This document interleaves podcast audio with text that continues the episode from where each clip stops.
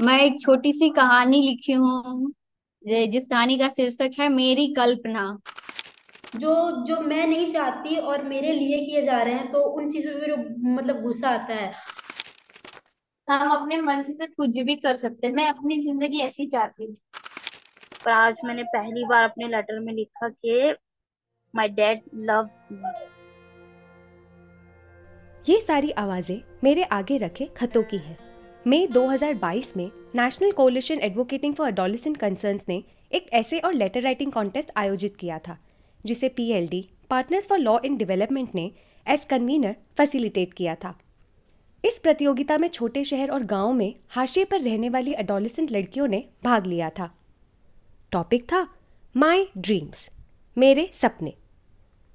कितनी ताजुब की बात है कि जब सपनों की बात होती है, तब वो सिर्फ़ सपनों तक सीमित थोड़ी रहती है।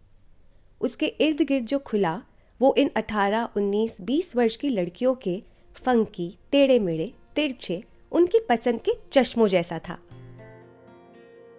मुझे बहुत अपनापन महसूस होता है। मन ही नहीं करता यहाँ से घर जाने का। वहाँ के एरिया में मेरे फादर ऑफ़ हो चुके हैं और मैंने अपने आप को तब बताया कि मुझे साइकेट्रिक डॉक्टर बनना है जब मैंने महसूस किया। कि इस दुनिया में मैं अकेली नहीं हूँ। आज भी उतना नहीं है कि मैं मतलब जो फैमिली वाले अगर कुछ कहते हैं ना तो आज भी उनपे उसी तरीके का गुस्सा रहता है और थोड़ा सा ज़्यादा रहता है। मेरे पैसे पे क्यों जा रहे हो? निरंतर रेडियो पर पीएलडी और द थर्ड आई प्रस्तुत करती है मेरा चश्मा मेरे रूल्स। ये सीरीज़ जूम कॉल पर हुई हमारी बातचीत का हिस्सा है जहाँ मैं माधुरी और कनिका बहुत ही मज़ेदार अडोलिसेंट लाइफ्स माने किशोरा अवस्था में झूल रही इन आवाजों से मिले, जिन्होंने ये खत भेजे थे।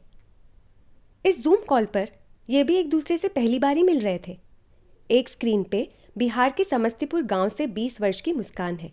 दूसरी पे राजस्थान के केकरी डिस्ट्रिक्ट से 19 वर्ष की शुभांगिनी है। तीसरी पे महाराष्ट्र के थाने से 18 वर्ष की सौम्या और चौथी स्क्रीन पे नोएडा से 20 वर्ष की साइबा तो लगा लो इनके चश्मे। और आ जाओ मिलने हर सोमवार निरंतर रेडियो पर।